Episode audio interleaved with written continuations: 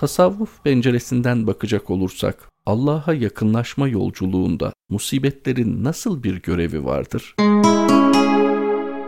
Tarih boyunca insanlar bir mürşidin peşinde olmuşlar, bir mürşidi kamil arayışında olmuşlardır. Fakat başında herhangi bir türlü derdi, içinde bulunduğu bir musibeti olan insanın mürşidi onun yanı başındadır ve hiç ondan ayrılmamaktadır. Çünkü hastalıklar ve musibetler birer mürşittirler. İnsanı irşad eden en tesirli durumlardır. İşte bu sebeple nefis mertebelerini aşmak, Allah'a giden yolculuğunu hızlandırmak isteyen insanlar için, seyri suluk yolcuları için musibetlerin başlaması değil, sona ermesi bir hüzün sebebidir. Başa gelen hastalık ve musibetler insana hakikatleri apaçık bir şekilde hissettiren, sezdiren ve insana çok beli nasihatler eden birer mürşittirler. Ölüm de bir musibet ve mürşitlerin en büyüğüdür. Hadis-i şerifte lezzetleri acılaştıran ölümü çok hatırlayınız, çok anınız buyurulmaktadır. Resulullah Efendimiz Aleyhisselatü Vesselam bir takım yanlış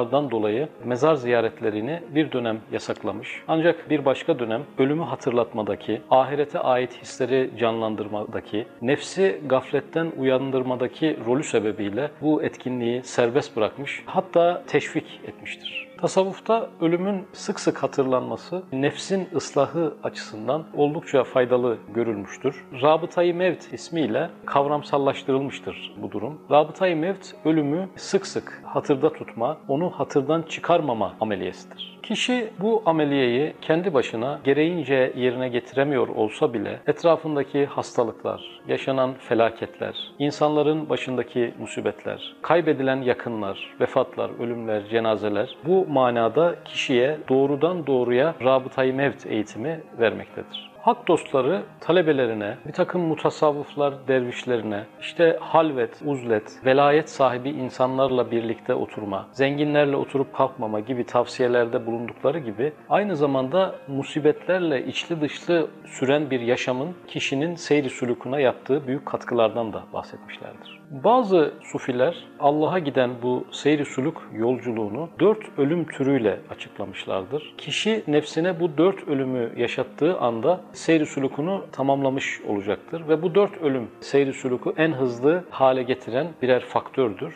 Bu ölüm türleri belli bir terminolojiyle dervişlere önceden sunulmuştur ve anlatılmıştır. Bunlardan birisi mevti ahmer yani kızıl ölüm kişinin kendi nefsiyle mücadele etmesi, kendi arzularıyla, hevesleriyle bir mücadele içerisinde olmasıdır. İkincisi mevti ebyaz yani beyaz ölüm. Bu da salikin yani seyri suluk yolcusunun sürekli az yemesi, daima riyazatta olması ve bu riyazat halinden hiç çıkmadan yaşamını sürdürmeyi başarabilmesi. Üçüncüsü mevti ahdar yani yeşil ölüm.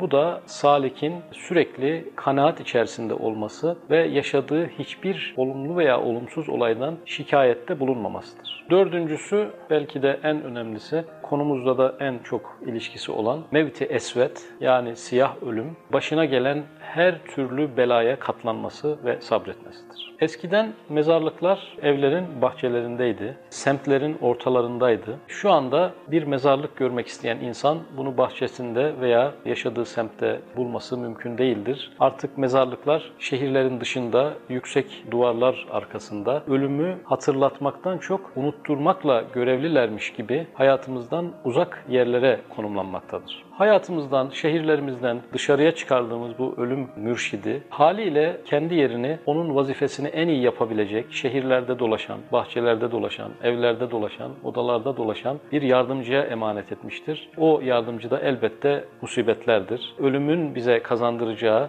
faydaları, vereceği nasihatleri artık bütün bütün üstlenmiş bir kavram olarak musibetler, felaketler, hastalıklar ve acılar bize bu irşadı yapmakta ve insanı bulunduğu mertebenin üzerine çıkarmakta ve nefsinin oyunlarından kurtarmaktadır. Dolayısıyla bu açıdan günümüzün en büyük mürşidi musibetlerdir.